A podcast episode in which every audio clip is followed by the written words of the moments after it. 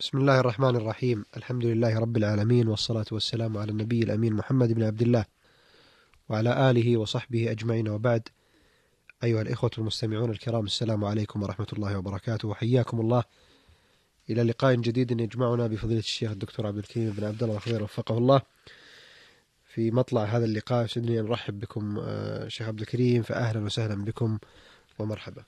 حياكم الله وبارك فيكم. فضيلة الشيخ آه، كان الحديث في حلقة مضت حول آه، هدي النبي صلى الله عليه وسلم أنه كان من هذا الهدي النبوي أن يدركه الفجر وهو جنوب من آه، أهله. وقد ذكرتم آه، ما يتيسر حول هذا ال- الأمر.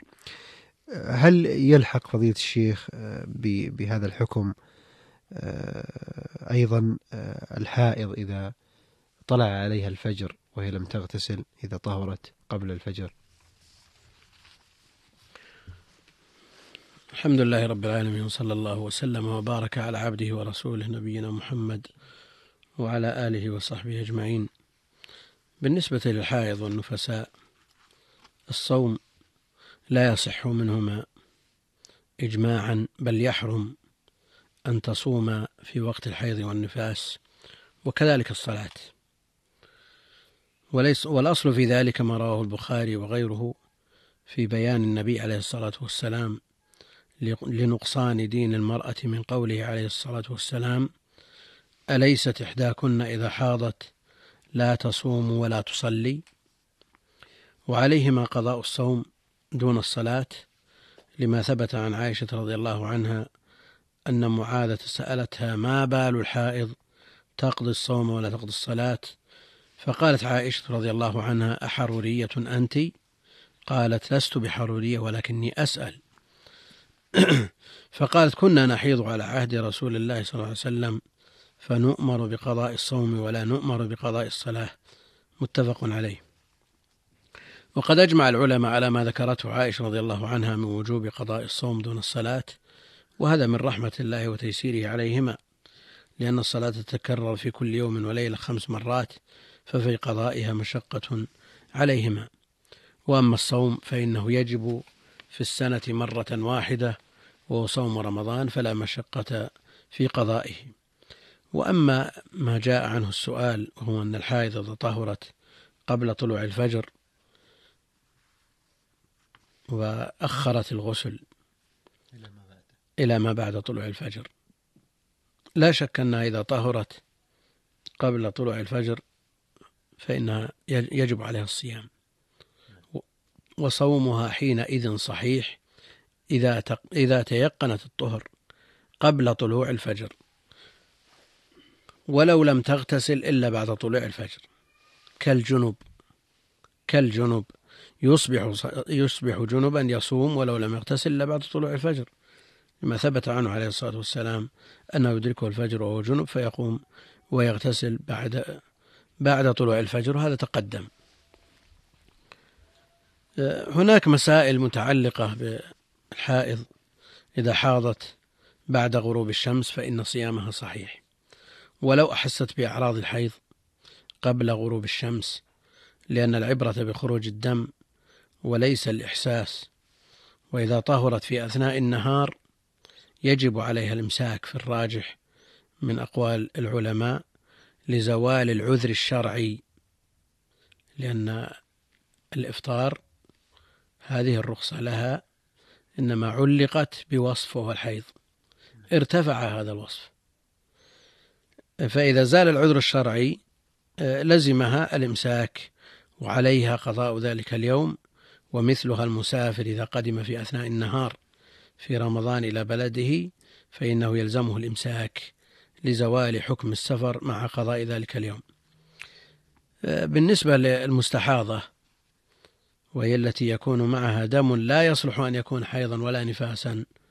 حكمها حكم الطاهرات. تصوم وتصلي وتتوضأ لكل صلاة كأصحاب الحدث الدائم من بول أو ريح أو غيرهما. لكن عليها أن تتحفظ من الدم بقطن أو نحوه حتى لا يلوث الدم بدنها ولا ثوبها. وإذا استعملت المرأة ما يقطع الدم من حبوب أو إبر فانقطع الدم بذلك فإنها في حكم الطاهرات. صلاتها صحيحة وكذلك صومها. وعلى هذا لا بأس باستعمال ما يمنع العادة من أجل متابعة الصيام والقيام مع الناس لأنه أنشط لها شريطة أن تسلم من الضرر في بدنها مع أن تسليمها لحكم الله وعدم استعمال هذه الموانع أولى لأن هذا شيء كتبه الله على بنات آدم. فلترضى وتسلم. لكن إذا قالت أنها تريد أن تتابع الصيام وتتابع القيام مع الناس أنشط لها وأنفع لقلبها والموانع هذه لا تضرها من الناحية الطبية فإنه حينئذ لا بأس لأن الحكم معلق بنزول الدم ولم ينزل فلم تترتب عليه آثاره. أحسن الله إليكم فضيلة الشيخ. أيضا سؤال حول المسألة اللي طرحتها في بداية اللقاء وهي لو تأنت هذه الحائض للتأكد من طهوريتها فلم تغتسل إلا بعد الفجر من أجل فقط التيقن. هذه مرت. نعم. مرت. هي كالجنوب سواء بسواء. هي كالجنوب إذا طهرت قبل طلوع الفجر وتأكدت من طلوع الفجر فإنها تصوم صومها صحيح ولو لم تغتسل إلا بعد ذلك. لو لم تغتسل بعد ذلك. علي لكن يجب عليها أن تغتسل قبل أن قبل طلوع وقت الفجر لتتمكن من أداء صلاة الصبح في وقتها وكذلك الجنوب. أحسن الله إليكم فضيلة الشيخ.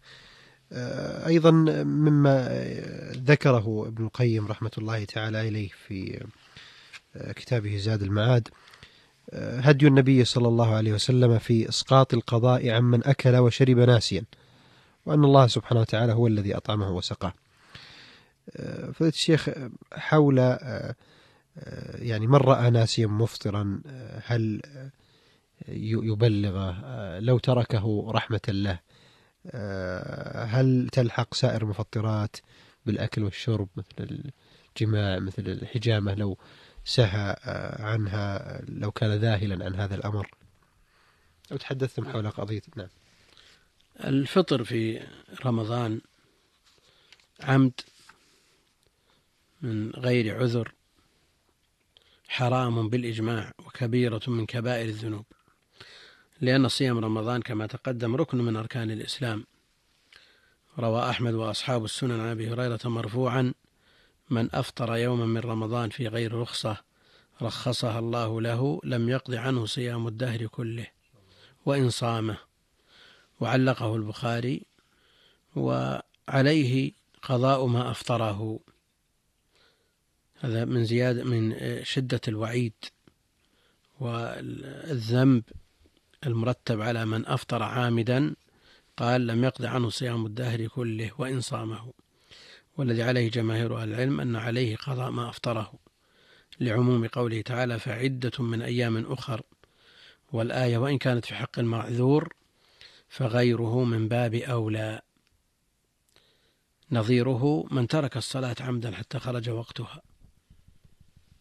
من تكاسل عن الصلاة حتى خرج وقتها جمهور أهل العلم على أنه يلزمه القضاء بعد بعد خروج وقته. وإن قال بعضهم إنها لا تقضى. أما ما رواه الدار قطني عن جابر من أفطر يوما من رمضان في الحضر فليهدي بدنه. فإن لم يجد فليطعم ثلاثين صاعا من تمر للمساكين. هذا حديث ضعيف. لا تقوم به حجة. نأتي إلى جواب السؤال. من رأى مسلما في نهار رمضان يتناول مفطرا من أكل أو شرب أو غيرهما ناسيا أو متعمدا فإنه حينئذ يجب عليه الإنكار عليه لأن إظهار ذلك في نهار رمضان منكر. ولو كان صاحبه معذورا في نفس الأمر. أولا لا, لا يوجد ما يدل على أن فلان ناسي وعلان متعمد. هذه أمور آه، نعم أمور خفية تتبع النوايا ولا اطلاع لنا عن النوايا فعلينا أن ننكر المنكر ممن جاء به. آه، لأن إظهار ذلك في نهار رمضان منكر ولو كان صاحبه معذورا في نفس الأمر. حتى لا يجترئ الناس على إظهار ما حرم الله من المفطرات في نهار الصيام بدعوى النسيان. يعني إذا أمكن تصديق زيد من الناس وأنه أكل ناسيا لكن ماذا عن بقية الناس؟ قد يتذرع بقية الناس بالأكل بحجة النسيان. وإذا كان من أظهر ذلك صادقا في دعواه أنه ناس آه، فلا قضاء عليه لقول النبي صلى الله عليه وسلم من نسي وهو صائم فأكل أو شرب فليتم صومه فإنما أطعمه الله وسقاه. متفق عليه. وهكذا المسافر ليس له أن يظهر تعاطي المفطرات بين المقيمين الذين لا يعرفون حاله بل عليه أن يستتر بذلك حتى لا يتهم بتعاطيه ما حرم الله عليه وحتى لا يجرؤ غيره على ذلك. وهكذا الكفار يمنعون من إظهار الأكل والشرب ونحوهما بين المسلمين سدا لباب التساهل في هذا الأمر ولأنهم ممنوعون من إظهار شعائر دينهم الباطل بين المسلمين. والله المستعان. أحسن الله إليكم فضيلة الشيخ. آه، آه، فضيلة الشيخ بالنسبة لي آه، هل تلحق سائر المفطرات بالأكل والشرب كما لو احتجم ذاهلا مثلا عن كونه صائم؟ أو مثلا جاهل أو شيء من هذا القبيل. نعم سائر المفطرات حكمها حكم الأكل والشرب. سواء في النسيان إذا احتجم ناسيا إذا استقاء ناسيا إذا جامع ناسيا فحكمه حكم الأكل والشرب. إنما نبه النبي عليه الصلاة والسلام على من أكل وشرب ناسيا لأن هذا هو الغالب. هو الغالب الذي يقع في النسيان. هذا على قو... لعموم ربنا لا تؤاخذنا إن نسينا إن نسينا وأخطأنا ومن أهل العلم من يستثني مسألة الجماع لأنه يستبعد أن يوجد من الصائم على سبيل النسيان. يستبعد أن وإنما يلزمه القضاء وتلزمه الكفارة عند بعضهم. لكن الجادة المضطردة عند كثير من أهل العلم أن حكم النسيان واحد في المفطرات كلها. أحسن الله إليكم فضيلة الشيخ ونفع بما قلتم إنه سميع مجيب. أيها الإخوة المستمعون الكرام بهذا نصل إلى ختام هذه الحلقة. نسأل الله تبارك وتعالى أن ينفعنا بما سمعنا وبما قلنا إنه سميع مجيب. نتقدم في ختامها بالشكر الجزيل لفضيلة الشيخ الدكتور عبد الكريم بن عبد الله الخضير وفقه الله. وشكر الله لكم أنتم مستمعين الكرام. نلقاكم بإذن الله تعالى في حلقة مقبلة. والسلام عليكم ورحمة الله وبركاته.